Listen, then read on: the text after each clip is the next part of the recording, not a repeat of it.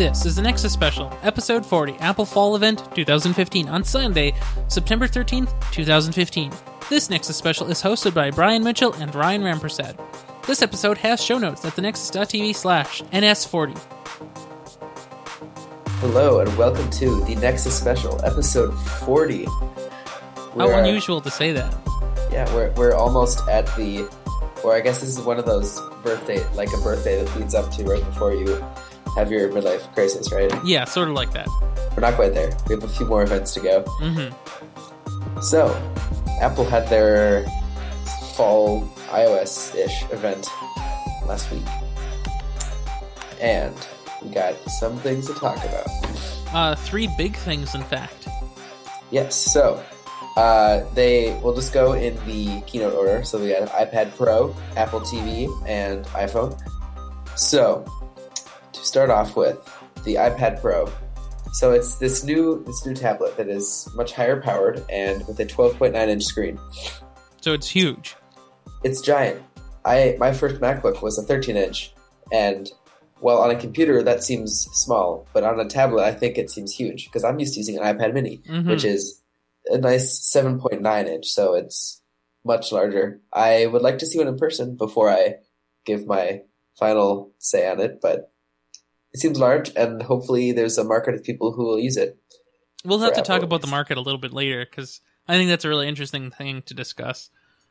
Yeah, I know. Uh, oh, what's his name? Uh, Federico Viticci. hmm He's at Mac Stories. He is definitely buying one. I think he's one of the people I know who tries to use an iPad exclusively for work over anyone else. So it'll be interesting to see what he says. So But- what's in the new iPad Pro? Well, let's go with some specs first. So they have the A9X chip, which is considering the line of quote desktop class performance. Um, so it's 1.8 times faster. Um, I'm assuming than the iPad Air 2. hmm Um, they were. It's much better in GPU as well. I think the graph I could find online was 360 times faster, but I think that's of the first generation iPad. That that number makes it look really good, but I'm sure it's not that much better It's- than the previous one. It's I think between I don't know. It's maybe twice or a little under twice as good Yeah. as on GPU. hmm Um, and it has the Motion Coast processor, the M9, but now it's embedded inside of the A9X CPU rather than a separate chip. It's kind of funny And- that it's uh, in an iPad. Yeah, I well, I think they're using it now more for um, like people saying "Hey Siri" and Oh, okay. because it's it's a lower power. You know, they're just extreme separating stuff. I think it um, has the option to be always on now too. Nice. I don't necessarily know how that works, but hopefully it'll help with power. And then in um, finally, they have eight uh, four gigabytes of RAM on iOS, which will be something to see. I think. Of course, the much larger display will use more, especially if they don't separate VRAM. But I'm I have no idea how that works. Um, but I think they're future proofing it. I don't I don't know if they will release a new version every year. It'll be interesting to see Yeah, I don't. I don't think they will. It's above that point in terms of price that people aren't going to buy a new one. hmm But at the same time, they also update MacBooks all the, all the time too. I think it it might be under the assumption that people are going to upgrade less frequently, so they need a little more stuff in there to have it last a lot longer. Yeah, I wonder about that. Um, you know, I, I guess it's kind of like one of those um, watches, sort of like, uh, will the watch update every year? Will the iPad Pro update every year? Will the products people buy less update every year? Yeah, I'm not sure. That'll be interesting to see because I think like the Apple Watch also has half a gig of RAM, which is probably a bit overkill right now for the watch. But if it's going to last a few years, they need to have. More. Yeah. Um, it has your standard Wi-Fi, Bluetooth, um, 802.11ac, and Bluetooth 4.2, just like the iPad Air 2. Um, it they you know Apple has notoriously had the 16 gigabyte as the entry price level, but the iPad Pro has escaped that with 32 gigabytes for $749, and then skipping anything between and jumping right to 128 gigabyte for nine hundred forty nine dollars. Well, that's a With- big yeah. jump. Yeah, another. Wait, no, hold on. Is that right? I thought it was only one hundred fifty. I'm not sure. Still a big jump. Oh, yeah. The notes will be right. We'll look it up. Yeah. Um, and then the the 128 gigabyte model can also have uh, LTE for a total of one thousand seventy nine dollars. I know that price is right. I copied that one in. Yeah. So, what do you think about that that that uh, pricing margin there? Um, I think it's good that they're not charging two hundred dollars more for 128, but still 150 is a little hefty. hmm Um, but at the same time, it's not a horrible amount more. And when you're already going to be paying 750 for it, or was it 800? It might be 800. I don't remember. Um, I, I think if you need a 128 over 32, it's makes sense. Uh, according to the uh, specs page, it is 949 for 128. Okay, then I'm assuming 949. Sorry. Yeah, So, what is 32 must be 799 then.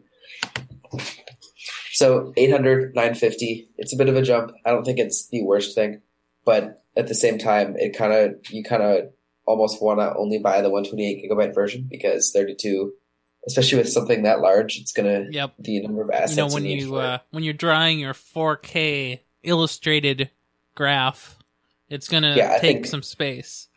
yeah, apps are gonna be huge. If you if you want to play 4K video or something on there, hmm it's just gonna be tiny. Yeah. So, what about Um, um the uh, peripherals? Yeah, so following Microsoft's lead, I, I will say, Apple has also released what they call the Apple Pencil, as well as the keyboard cover. So if you follow Microsoft, the Surface has this stylus that lets you draw on the screen has a couple buttons on it. And then there's also a keyboard that clips in and acts as a stand and cover and keyboard, just like the Apple keyboard cover will. So the the pencil is an input device. Um, it works with the touchscreen, but is also has intelligent computer parts inside the pencil, so it can detect how hard the user is pushing down on it, and then the angle of, of which it's pushing onto the screen. So it can simulate a pencil as if you you know you're drawing on a side of a pencil with it not quite horizontal, but pretty close. It'll do very wide as if you're it's you know simulating a pencil. I would I would say. Yeah, I think it's pretty cool. Uh, they said that it does um double data entry onto the tablet surface. Like, so basically, they say more points are getting input into the system, which I think is pretty cool. You know, it's a it's a precision device. Yeah, and I was looking on Twitter. There was some talk when Apple announced the iPad Air 2. It they said I think it was double as precise for touch um, and how often it checks for where the new point is for your finger. hmm I think it was up to 120 hertz, up from 60 That's pretty good. per second, and and so then with the iPad Pro, it'll be at 240, which is a lot of checks per 2nd So And you should I be able to get some pretty accurate uh, designs there. It'll be interesting to see if somebody can figure out a way to test it and then see if it's true. Yeah, I think I think the the pen for probably the pretty small amount of people who use their iPads for drawing and doing artwork, things like that. I think it will be very nice for them. I don't know how helpful it will be for the general average user, but I think the stylus will be interesting to see how. It Well, I guess it's more than just people who draw too. I mean, the people who also do just iPad writing, which is probably less people than the drawing, even. Uh, but they'll probably enjoy it too. I think at at a hundred dollars, it's going to be a little bit of a a jump because I I bought this Amazon Basic stylus for seven dollars. I don't use it very much, but I hmm occasionally will. So I don't know. I think the pencil's also it's a finer point, so it's easier to use. Yeah. It'll be interesting to see how it works. It seems pretty cool, and I'm sure Apple puts their their hard work into it. So it'll it'll probably have a not, not their hard work, but you know, it'll like most Apple products, it works pretty well, hmm which I think it will have much better performance than the traditional stylus. So what about that cover, keyboard cover? Yes. So this uses a new, I'm assuming magnetic three pin connector on the on the I guess side of the iPad, which when you're in horizontal is on the bottom, and so it's a smart cover with a keyboard built in, so you can use it as a stand and type on it at the same time. this looks exactly like the Microsoft Surface kind of thing. Um, yeah, when when the keynote was going on, it, there was this a flow of tweets for a minute or two about you know comparing the Surface and the iPad Pro, and I mean I'm sure that's where they took some inspiration from, but it's it's not the nicest looking thing when folded up though. So it's it's you know a smart cover has three panels on an iPad, but this has three panels plus the iPad the keyboard. So the keyboard folds underneath, creating an extra bulge on Mhm. two thirds of the screen cover. Yeah, So- I saw somebody doing a video um, in the demo room of the cover folding, and it's like that looks funny. Yeah. So, it, you know, I guess they're doing what they can, but it's it's hard to get right, and I don't know. This is what they have, and so hopefully it'll work. So, what what do you think about the idea of Apple selling a uh, first party keyboard cover I think it. that only, I might add, works for the most expensive type of iPad? Yes, I think it'll it'll be perfect for the diehard fans who go out and buy the 128 gigabyte with LTE and Mhm. the pencil Exactly. and this cover. Two thousand dollar iPad Pro in the end. Yeah, it's gonna happen. yeah, I mean it's. I think it's almost thirteen hundred dollars to get a fully decked out iPad Pro. Well, because is- because you need to buy Apple Care too, of course. Oh yeah, and then and then your your sales tax, but free shipping. It's okay. Oh, right, because you wouldn't go to the store. Yeah, you did you did it uh, overnight ship it. Right. Okay, maybe. Well, I guess that's not free. Um, I think it'll work. Uh, I think it's hundred dollars, which if you're thinking about buying a case and a keyboard, that's not too bad. If you buy, you know, a nice quality case and a nice quality keyboard separately, I don't know. I mean, there are some combo cases, but they seem kind of bulky. They're really plasticky. They're hard. They're not quite as fluid as mm-hmm. the Apple one. So I think ultimately, I think the keyboard cover and or the yeah keyboard cover. Oh, the, the cover is one sixty nine. Oh, really? Okay. Yeah.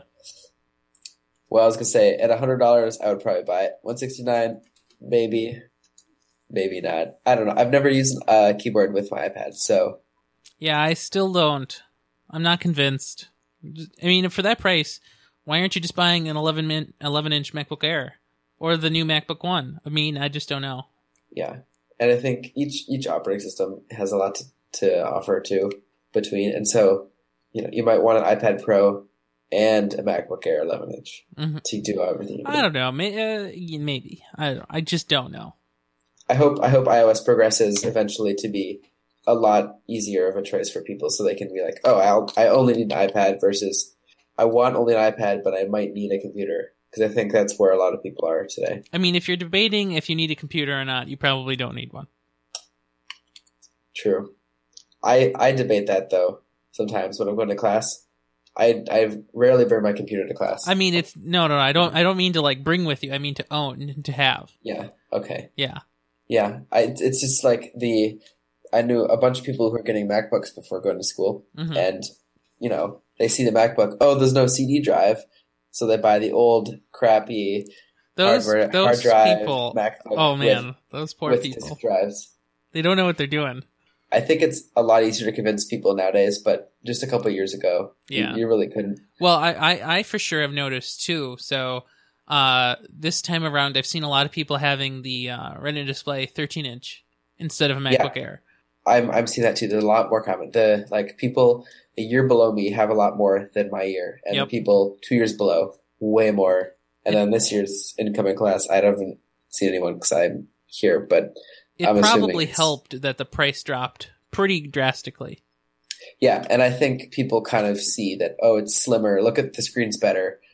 It's kind of going to push them enough to do it. Any last thoughts about the iPad? Nah, I think that's about it for now. We'll see how it goes in November when Yeah. everybody gets theirs. That's true. Mhm. I'm excited. We'll see. So, how about an Apple TV?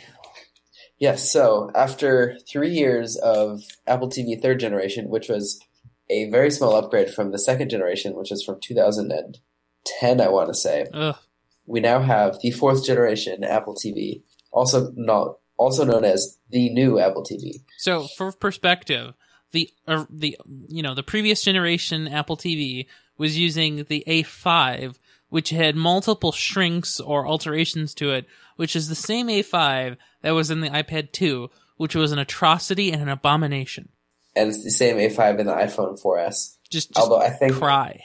I think the Apple TV ones there's a new um, revision of the Yep. third generation. I think that included Bluetooth 4 over Bluetooth 2, or I'm not quite sure what it was, but I don't know if they changed the CPU at all there. But at one point, at least, uh, third gen used an A5 with one of the cores turned off. So I think it was a recycle use for a lot of bad A5 CPUs Yeah. that at the time were being made. But now we have a fourth generation with and it's um, fancy. yeah, it's it looks the same. It's just a little taller. Um, so it's running an A8 CPU, which is from last year. So the iPhone 6 and 6 Plus used the A8, and the iPad Air 2, but not the X version. Um, two gigabytes of RAM, 802.11 AC, up from N on the second third gen. Um, it comes in either 32 or 64 gigabyte storage for 149 or 199 um, which is interesting because it's they're they're changing their the uses of the Apple TV as I'll get to in a minute. The second, third gen were I think just had eight gigabytes on and were just for streaming. They didn't really have It was like a cache area.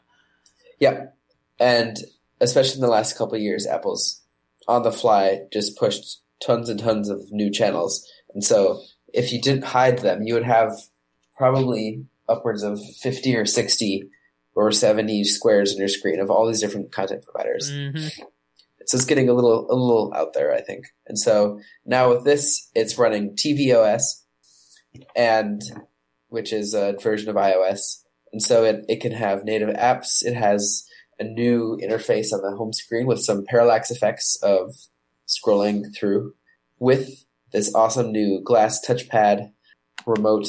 That is pretty cool. Yeah, I think it's about time they retire their old aluminum remote. So this has like a, a glass touchscreen kind of thing with no sorry no no screen a glass touch surface with a I don't have it in front of me but like at this menu button a home button volume up and down which is a new feature I'll get into in a second and um what am I Well, so there's menu. There's There's, a, Siri sc- button. a screen button. That, yeah, Siri button, pause, play, and volume up and down. Yeah. Oh, and of course, there's a microphone on the top yes to hear you. with a with a lightning connector in that whole thing so it, Yeah. They say it'll last, uh, I think three, three, four months with typical use, which is maybe three hours a day for every day. Yeah, I, think I, could I mean, you're not said. using it constantly unless you're playing games, so that's pretty Yeah. reasonable. and it doesn't have a screen to power it, so it's going to be pretty efficient. I and mean, it connects with, or you go.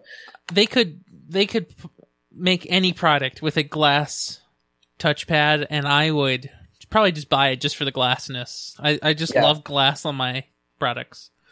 It is, it's nice, and I think the the bottom isn't glass; it's just the top. Yep, so it's a nice, a nice mix You know, it's right where your thumb goes. Yeah, I think I think it'll work pretty well. And then I think the the parallax and kind of sliding effect works in the in the operating system works pretty well Mhm. with sliding your thumb on the on the glass surface. Yeah. A lot more than the the buttons because there's also the Apple Remote app which used to be able to you still can connect to your Apple TV and just swipe left and right to simulate the the buttons on the remote and it was it would work but it it would often you know slide slide over more or less than you wanted to and you kind of have to go around and I'm hoping tvOS will help that a bit. hmm I also think that it's interesting that the uh, little remote isn't called the little remote; it's called the Siri remote. Yeah, I think they're they're pushing for that. I don't know what what is who else has done something like this? Isn't it the Um, Amazon yeah, the Amazon um, Ask Amazon thing. Yeah. the whatever? It's not the Fire Stick, is it? That's well, the phone. well, no, the Fire Phone is the phone. The Fire Stick is one, and there's also the Fire TV. I think. okay, Yeah, they yeah, they have a lot of them. It also has um, an accelerometer and gyroscope for the gaming portion of it, which is pretty cool. Yeah, that's going to be interesting to see what what comes out there. I, I don't. I feel like there's going to be an initial round of games, and then if nothing's successful, which I kind of imagine at least at the beginning, it's not going to be too much. Then it's going to be swamped with easy ports of iOS games. Well, you know they're going to make every Fruit Ninja possible and every Angry Birds possible, but what is the, you know, the game that everybody wants on the platform? And I don't know if there's going to be one for a while. I'm sure Minecraft will make it too. I mean, I guess so. There's not a whole lot of buttons there for Minecraft. I, I don't play Minecraft, so I don't know how button heavy it is. I know I know it's on Xbox and PlayStation as well. I mean, But- so did they? I don't know if you you picked up on it, but did they mention that you could use a different peripheral for the controller? Yep, the the made for iOS or the MFI certified controllers Okay. can work with. That's with good then. too. Still, So- though, I don't know if anybody's going to do it. Yeah, and and, and they, everyone has to support using the Siri remote, hmm even if they also support game controllers. So Right. it's it's going to be interesting to see. Um, so it has the HDMI 1.4 connector and a USB C for service and I guess for storing in iTunes, hmm which is up from using micro USB and your AC power in. But they have no more the SPDIF uh, Toslink connector, so no more fiber out surround sound. That's kind of sad.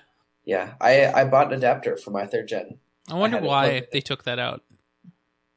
Yeah, I think space probably internally, maybe heat, Hmm. because it was you know an LED light pulsing all the time, which generates a little heat, not a ton.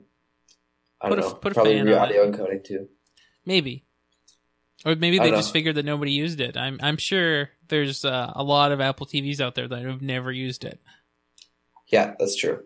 I, I also think it might have something to do with the volume buttons that are on the remote now because Mm, right. it's using new HDMI, I think, protocols or standards that can control the volume of the media instead of just your TV remote. Yeah, that makes a lot of sense actually. And I think the SPDIF Toslink kind of standard is just sending audio. It's not sending volume as well. So I think to kind of combat that, they just said, okay, we're just going to remove it. And yeah, I, I would agree with you that I doubt many people used it in the end mm-hmm. because HDMI can do surround sound just like that connector can, just not quite as direct. Right. So, you do audio out from your TV, except from the, the Apple TV. So with all the people who have Apple TV threes, which is the last one made, what are they going to do with them all? Do you think a do you, do you think a lot of people will actually do the upgrade, or will they just, eh, you know, this HBO Now app works just fine for me right now. I don't care. Oh, this Netflix app works just fine for me now. I don't care. it will be interesting to see if the current content providers keep supporting it or not. Mm, Um, if you know they send messages saying, "Okay, this app is no longer going to work in another month. You need to upgrade." I don't know. I feel like a lot of people would complain really heavily if Netflix. I- I, I don't think we're going to get there it, for quite a while, yeah, but it might get there someday. I know. The I think Apple would probably get there sooner. Yeah. Yeah, the second generation is no longer receiving software updates hmm Right. That makes sense. because A4, so it stopped in what? Uh, when did iOS six? That was what 2012? No, yeah, no 13. I don't even remember. Whenever Yeah. iOS seven came out, That's okay. second gen stopped, um, and that still works. Uh, so we'll see. I don't think they will get the same software that the new one gets. hmm They'll just stay with their old. I mean, the only other Maybe- thing I could think of having the three around for at this point. So if you bought one of the new ones, the new Apple TV, um, you could kind of use it as like um, kind of uh, like a Apple TV mirroring. So instead of having multiple Apple TVs, you could kind of like stream it to a different room or something. I guess that would be kind of cool. So what, like out of one Apple TV to another? Or no, Yeah. you're saying just one? app- Okay, yeah. I think, especially with AirPlay and things, the Mhm. old ones might sell pretty well because they'll be cheaper. Yeah. And if someone just needs a real quick, So are they, are they still going to sell the old ones? I don't think so. Yeah. Okay. Well, I haven't. I don't know. Where the site doesn't list the old one anymore, other than in Mhm. support articles. So I think I'll get one. I think the App Store will be really powerful, and people have been hoping for an App Store for Apple TV for years. So I think people have had enough time to sit on the ideas they might be having. So, did, did this implementation did it live up to the hype generated by the Steve Jobs book when they, he said that he cracked it? Uh, I don't know. I don't think this is this isn't cracking. This is, I mean, it's the same Apple TV with a More third party app store. Yeah. Yeah, it's it's just it's following along with the market with Mhm. having voice dictation. Um, I don't think it's anything. I don't. It's not cracking it. Yep. That's pretty much my thoughts exactly. So, you know, maybe they did. They're still negotiating. I think them cracking it will be a um, a Netflix type model that has more content and I don't know Yeah. family sharing. We'll see. I don't know. Who knows? So, iPhones. Yes. So the the brand new iPhone 6s and 6s Plus. Oh my gosh. So many little pieces of that name now. Yes. So um, to start off, they announced. I don't even know if to start off, but they have new colors um, with rose gold to match the. Oh, what was it? What is what was rose gold? Was that an Apple Watch? Yeah, the gold, the high end gold Apple Watch has a rose gold model, and so now it comes. Actually, they we forgot to list this, but the Apple Watch added new bands and a rose gold uh, aluminum color. So that's that's a thing. And to match that, the iPhone 6s and 6s Plus can now be in rose gold as well. Um, I'm just going to start with physical things here first. So compared to the 6 and 6 Plus, the 6s is 0.2 millimeters taller and thicker and 0.1 millimeters wider, and the 6s Plus is 0.1 millimeters taller, wider, and thicker. Are you telling And- me Apple isn't shrinking things? They're no, they're not. I think actually they. I saw on Twitter they they are they shrunk the capacity of the battery just a, just a little bit. Wow. well, that's that's just great. so Wow. we'll see how that plays out. Mm-hmm. And then the 6S is 143 grams versus the 129 that was in the 6, and the 6S Plus is 192 versus the 172 in the 6 Plus. So that is due to the 7000 series aluminum they're using, which is a much stronger aluminum alloy. So this is probably in response to the bend gate. As No more bend gate? Guess not. Mine's a little bent. I'd go for some 7000. You know, my. Nexus 6 is not bent at all. That thing is a giant phone. but It's pretty thick, though, isn't it? Yeah, it is. It is un, unusually and unacceptably thick, really. So that's that's Only why. because I have the case on it. I mean, without the case, I mean, it's not really much thicker than uh, the six plus. yeah, I will say I'm without the case and the screen protector. The six is just such a thin phone. hmm I mean, I I couldn't hold the Nexus six without the case. I just couldn't do it. It's too thin. Yeah. Well, I think it's about time they become a little thicker and a little better battery. Hopefully. Yeah, but what what battery? You don't need battery. My battery is so bad. I, I if I'm doing much, I just have to go charge it, and I charged my phone two and a half times yesterday. Man, yeah. It hurt. hmm Although I was traveling and got up early and low signal. Still, still though. So, um, some new features on the 6S and 6S Plus. So, other other than color and tiny size differences, the external looks the same. There's a new 12 megapixel iSight camera. So, after well, since what was it? The iPhone 4S, it's been 8 mega 8 megapixels. And I think it was Tim Cook or Phil Schiller said that they wouldn't increase the megapixel count until they thought that the picture quality was good enough. And so I guess now is that time.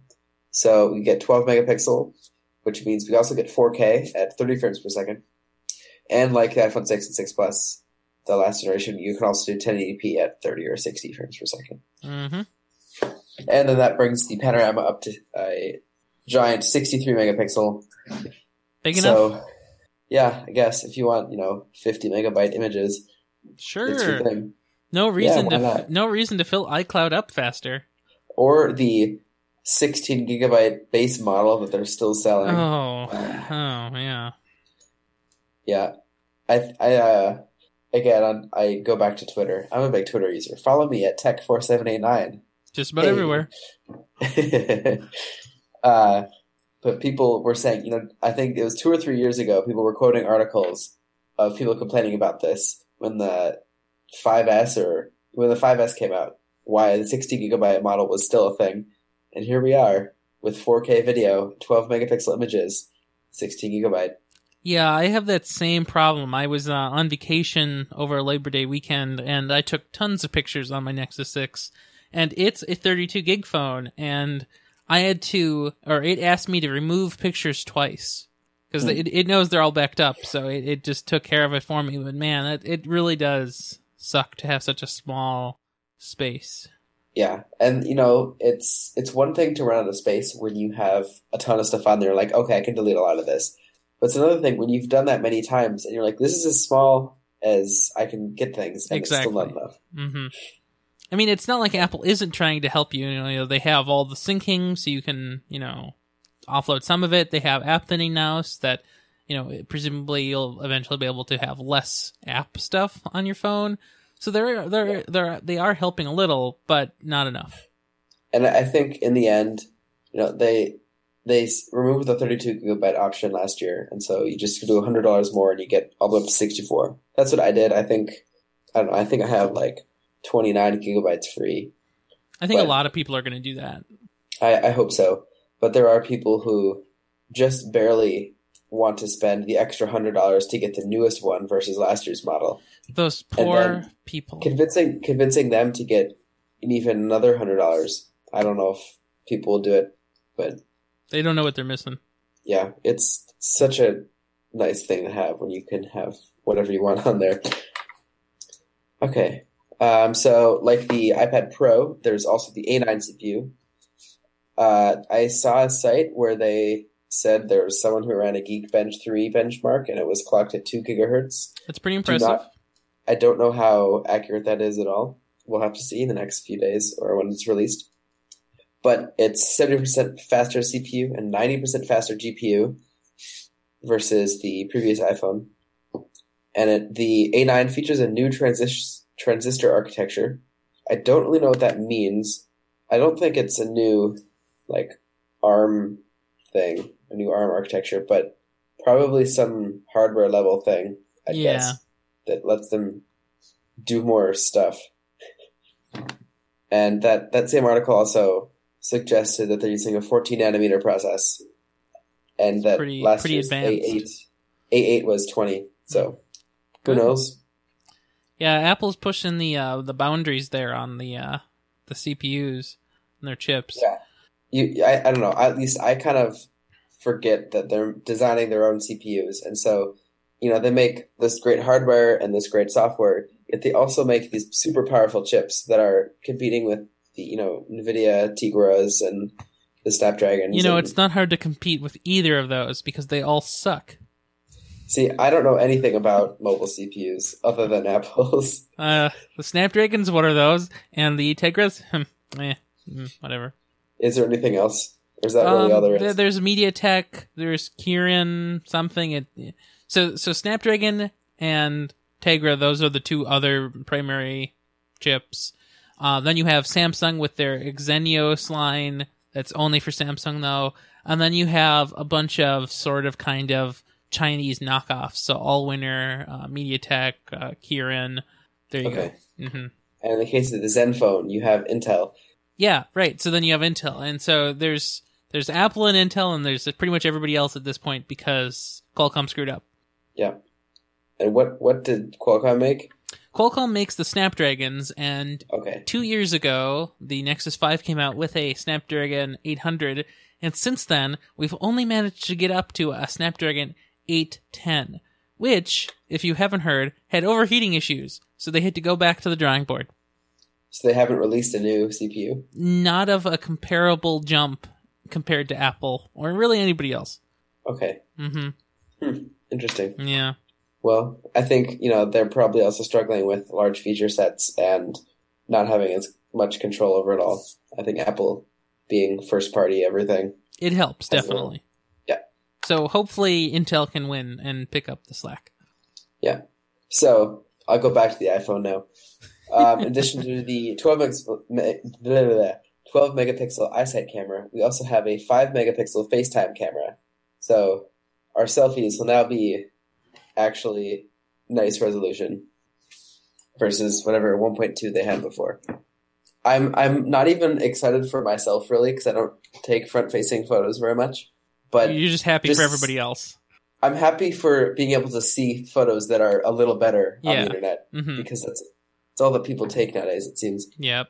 And uh, they're bringing a what they call the Retina flash. So this matches the the True Tone LED flash on the iSight camera, but on the Retina display, so it'll flash matching the room lighting. So I, I thought this was a pretty cool um, software gimmick they could use here. Like, oh, well, we'll just use the screen as the flash. We don't need an actual flashed LED. Um, the uh, new Moto X Play or something has a literal LED flash on the front of it, and it's bizarre. That is, yeah, that's strange. Because there are some apps that will do a front-facing fat flash for you. That just flashes the screen white, overlaying the camera Yeah. UI, hmm and so it'll, you know, there is that, but that's super harsh. And I think matching color is natively is a nice feature that Yeah. will be nice to have. Hopefully now apps that have a third, you know, their third party camera GUI will be able to use that flash without. Hopefully. We'll see. Um, so let's see. They also have a new second generation Touch ID, which is I think double the speed or something like that. Good improvements to have. Um, two gigabytes of RAM. Oh, Good, didn't good, good didn't they have. say they have a new glass or something on the screen? It's X glass or something. The Ion-X glass. Yeah. I didn't hear that, but that would make sense because that's the what they have on the Apple Watch. because So I, yeah, Ion-X, right? Um, I remember remember it in the no- keynote, but I don't know what it. I don't see it anywhere else. yeah, I, I must have missed that then. Interesting. Yeah, I don't know. I think it's supposed to be sm- stronger or something. I don't know if or when they have stopped using Gorilla It's, Glass. it's not sapphire. Oh no. Those those rumors kind of went away when the Apple Watch came out. Yeah. they would all have sapphire screens. Um, they have LTE Advanced for up to I don't know 150 or something megabit per second LTE, which is nice. Wi-Fi with MIMO. I have no idea what that is, but yeah.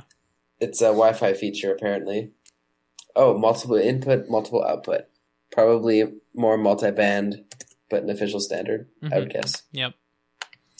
Um, yeah, let's see. They have Bluetooth 4.2 over 4.0, and then they announced their own update program. Which is to talk about that? Yeah, I can talk about it. It's- I think it's pretty cool, actually. So, this is the iPhone upgrade program, and it's a new phone. Well, this is their slogan: a new iPhone every year, and the coverage you want from Apple Care. Um, so, I guess how it works is after 12 installments, you can get a new iPhone and start the same program over again. And um, the payments aren't, you know, super egregious. They're almost sort of reasonable, especially if you don't have to necessarily tie it to a carrier and you could go prepaid or something, you know, for lower lower data rates or something. and you get an unlocked phone too. So Right. I guess if you ever decide to stop early, you don't have to go through unlocking it. Yeah, Um, especially presuming you know you actually don't have a contract. I mean, that's the hard part. So, so here's here's what it says here. So low monthly payments. Now, this is the part where it gets sort of confusing. You can spread the cost over 24 months with the option to get an iPhone after 12 payments. So, does that mean what does that mean? That means you don't have to upgrade if you don't want to. So, if you like your iPhone 6 Plus S G, you don't have to change it. You could, but you don't have to. So Yeah. the the pricing is really good. So we'll we'll go with the more expensive uh 6S Plus model. Um the uh 16 gigabyte is 36.58 per month. So $37. The 64 gig is only a few dollars more, $41 a month, and the 128 is only a few dollars more at $45 a month.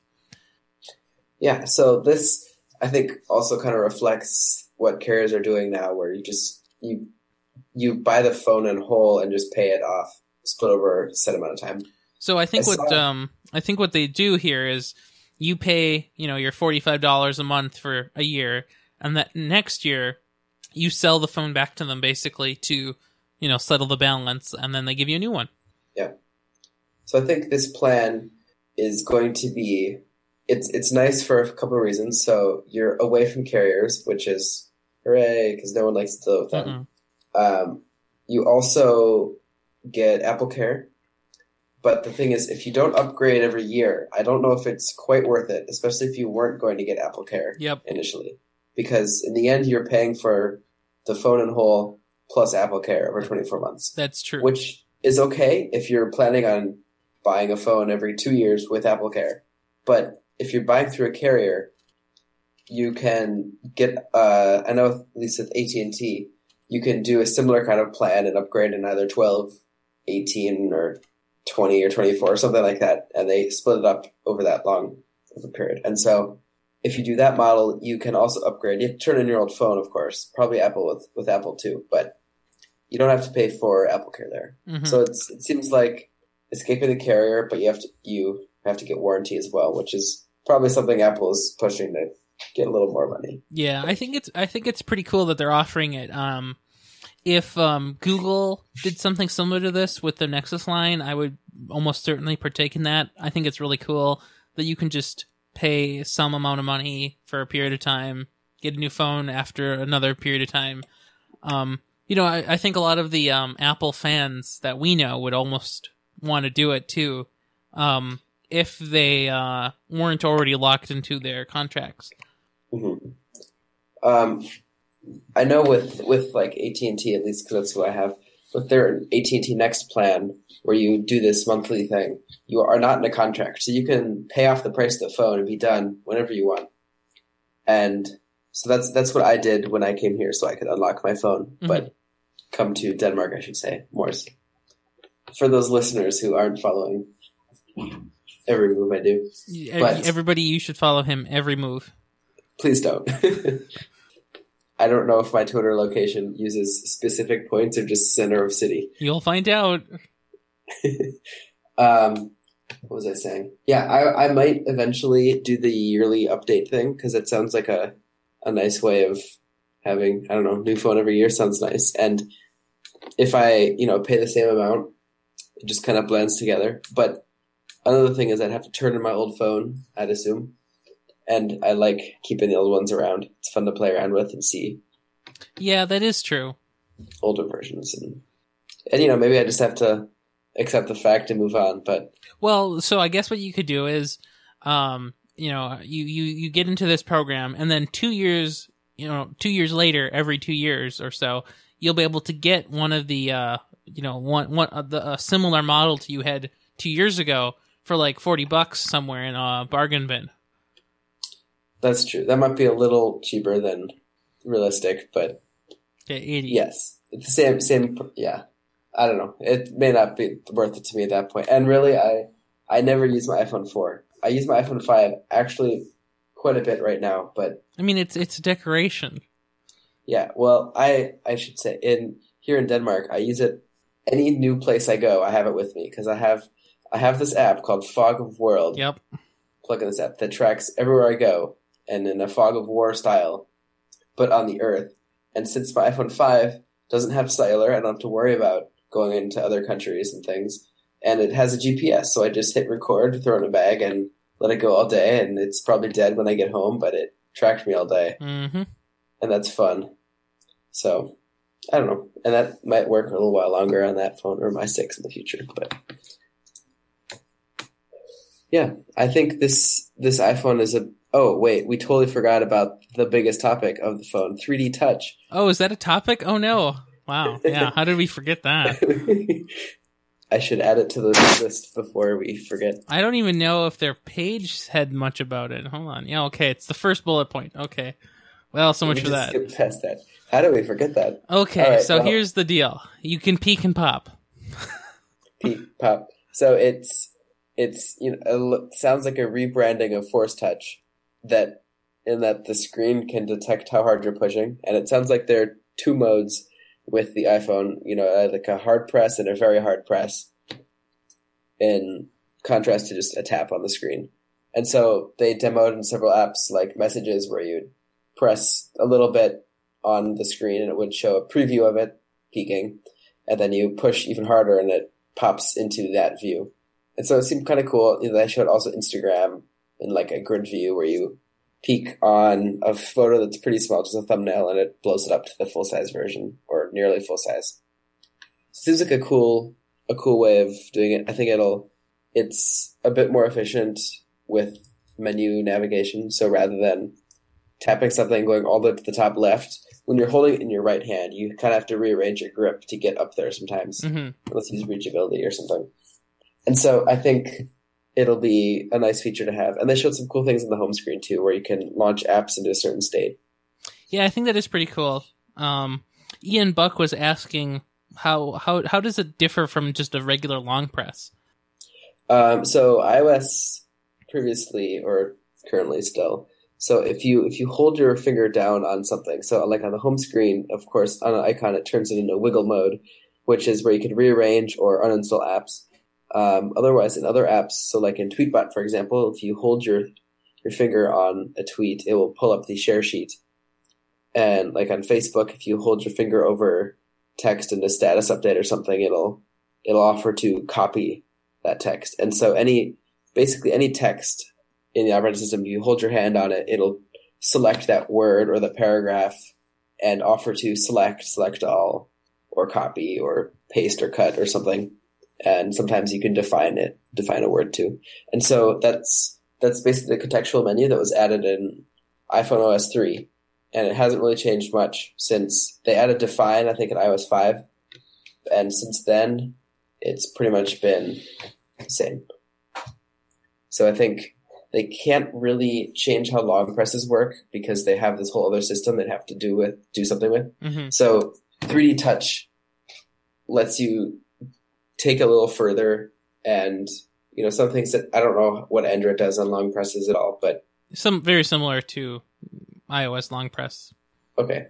So it I guess it will it will allow you to do further things that you might imagine a long press could do. So you know, open an app in a different state. You know, basically your your options menu on whatever content you are. So I think it's a, I think it's a cool thing. And there's like there's a game I don't even remember the name, but they demoed playing it where you could press harder on a screen and it would zoom Yeah. the camera into that. It was point. the um sort of like shooting game thing. yeah Yeah. shoot some. You're in a giant robot shooting some enemies. I yeah. don't know. hmm And you push Oh, and you all the change the weapon by pressing harder or not. yeah going from like a machine gun to a rocket launcher. Yeah. I don't know. mm-hmm. And so that seems cool because I know like in a game, any timing is very critical, and if it takes it takes a little longer to move your thumb, tap a change uh, weapon button, and they go back. So Well, you can kind of think full- about it for games too. Uh, it'd be pretty interesting. Like it's a game sort of almost of skill. Like if you have to have really fast swipes, but you also want to use your really powerful thing, which requires the force touch, you're almost building in a friction. Yeah, it it adds literally adds depth to the game, Whoa! Does it add depths? 3D. And you know things where you know you have a swipe and a tap currently, but a swipe and a tap could be the same kind of thing, whereas you have a, a push that does the other option. So I think it, it can add some safety to things. I'm I'm very excited to use this, Yeah, I think it'll be really cool. and I think you know third party apps are going to use this. So when people have cool ideas, there'll be new, I think, new standards that apps will have. I mean, I, I like that on the home screen. You know, it has a really consistent, simple use. You can jump into different activities really fast. Um, Mhm. I could see a lot of use for that, even on Android. Um, and I, I, I wonder though, with with um, I mean, they're they're marketing it, so I mean, hopefully it'll get you know adopted by normal people in use.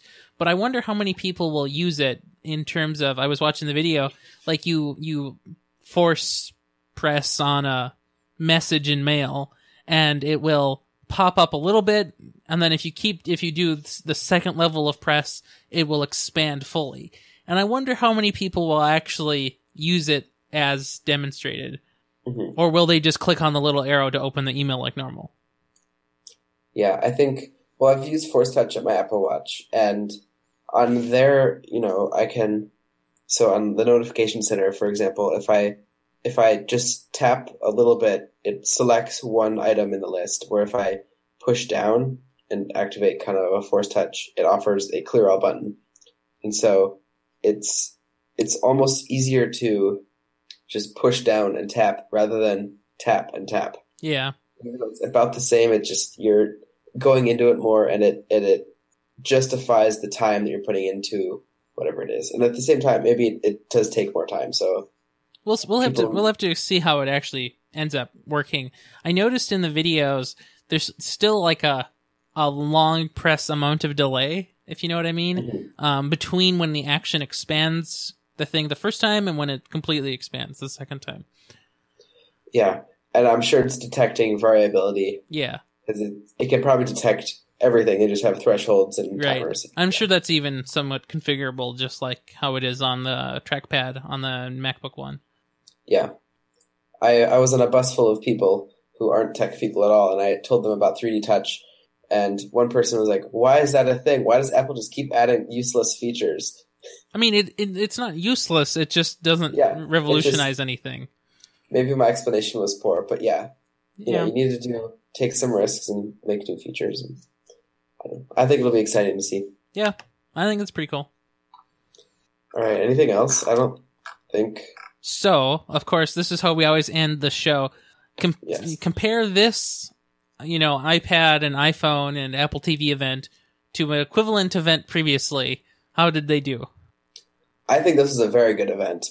I I didn't have a lot of expectations. I knew they were going to talk about iPad, iPhone, and Apple TV, but and I think Mark Mark Gurman for Nine to Five Mac had predicted a lot of this, but I hadn't kept in too much. But I think they did a really good job explaining and showing it all. I don't know. I thought it was a very good keynote, despite it being over two hours too.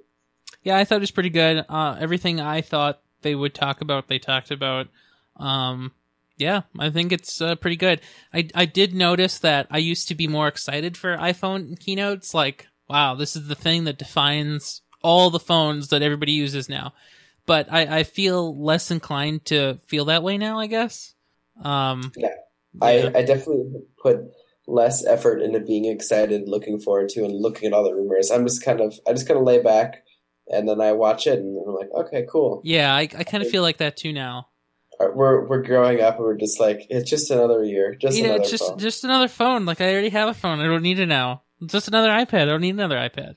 Yeah, and I think you know many years ago when it was just only a few models had been out, hmm a new one was more significant because it was Definitely. maybe 25 percent of all the models out there. But now we're at our ninth iPhone, and it's Oh, can you believe that it's the ninth already? Yeah, I remember when the first when the first one was announced. I watched that keynote. I think pretty, you know, the day or two after it happened, and I was blown away. Yep. 2007, man. Mhm. It's a good year. Yeah, So, uh, where can we find you on the internet? You can find me probably best on Twitter at tech4789 or at bman4789, or And- my website brianim.me, which hasn't been touched in six months. That's fine. Or w- uh, there are other Twitter accounts too. You can follow at Morris M. Weather if you're interested in seeing the weather in my college town, or go to or follow at Weather by Brian with an I, not a Y, and you will find about the weather that is going on around where I tweeted last. I mean, I think it's pretty cool. I, I do follow this particular Twitter bot, and I, I enjoy it. Yeah, I think it's pretty nice. Should I change it and use metric units? Please don't. It's- I, I every time I see that y that it has tweeted in Fahrenheit, it's like, oh, that's Fahrenheit. I know what that means. Yeah, I I have a mix. My my Apple Watch tells it to me in Celsius, and but my my weather app on my Mac and my phone still use. I mean, I guess you could compromise and just report it in Kelvin. That's basically Celsius, though. I mean, It's sure it is. Shifted, Yeah, sure, yeah. Mm, but Kelvin. just be confusing for everyone. That's what you mean. yeah. Yeah, I could do that. And of course, you can find me just about everywhere, but especially on the Twitter at Ryan Amar, and of course on Google Plus, which is where I paste pictures of various outings and things. Did you post anything about kayaking today? Uh, no, I didn't even take my phone actually today. Um, Probably a good call. so uh, normally I leave it in the car when, when we when we take the boats out and we, we go in the water. But I didn't even bring it in the car today. I just left it at home charging. I, it's like, eh, don't care. It's fine. I don't think I've ever really done that. My my my friend is much more brave than I, uh, and uh, he he took his Moto G in the boat with him, and it's like, yeah, you know, you're gonna drop that right into the water, man. And kayaking, do you? I don't know if you're extreme kayaking or not. With like the, I don't know. I've I guess I went whitewater kayaking, and they had like Yeah. a sleeve that went through the boat onto you. You can't even use a phone at that point. But Well, so we're we're just on a lake, and it's pretty calm here on the lakes, and um, you know, there's some splashing, but it's not too bad. You know, you you go- your your arms will get a little wet, but that's about it. But I just I'm I can't risk it. yeah, I would I would never bring a phone in a kayak Well, I unless I, a was bag, right. floating, and exactly an inner tube, and like a a safety light, and like a a parachute. You know, it has to have every emergency situation. A little heater, a little air conditioner. So so in in the um iPhone 7 next year, I guess one of those features will be involved. Yeah, that's Yeah. the next iPhone I'm buying. So I hope so. Well, that sounds good. Uh thanks for coming on all the way from Denmark. Thanks for having me all the way in not Denmark. I mean, it is a pretty far journey. So, And I don't know about the delay. Let's see. Can I? I'm gonna. I'm gonna ping you. We're gonna see how how big this delay is. What's your? What's if up down what what are you pinging me on? from my terminal from my computer just oh, to see the. oh yeah, uh, ifupdown.com, yeah. See, when I say ping, I mean it's a communication ping, you know, it's like a Hangouts ping. Yeah. I'm getting 142 milliseconds. Oh, so you mean it's just about right. Yeah, I did a speed test. Okay, so I, uh, maybe this is better for Fringe, but I'll just quickly say I, I had my internet was a Wi-Fi box, and by that I mean a 4G mobile hotspot that had a Wi-Fi network. But I managed to talk with someone, even though I'm a like a subleaser technically here at the building. hmm I got their access to Ethernet, which is obviously faster than 100 megabit, but that's all their switches are rated for. So it's Well- like the top 100 megabit, which I'm not going to complain about, but its Yeah. ping was like two milliseconds to the speed test server, probably here in Copenhagen. That's funny. It's, it's good to see. Yeah, two milliseconds. That's almost too good. Yeah. But if I was in the Wi Fi spot, you know, it'd be 150 milliseconds to the cell phone tower and everything, Yeah, right. and then another 150. Th- this this yeah. video would not have been possible with with a cell hotspot connection. I'd be pulling a Brandon. well, he'll ha- he'll have to listen to this to to know about that uh, very good roast. I should probably expect like an angry tweet or something. Yeah, in like two weeks. Yeah. Yeah. Well, it's been good. Um, I guess we'll uh, have to talk again soon. Yeah. Have a good one. Have a good one.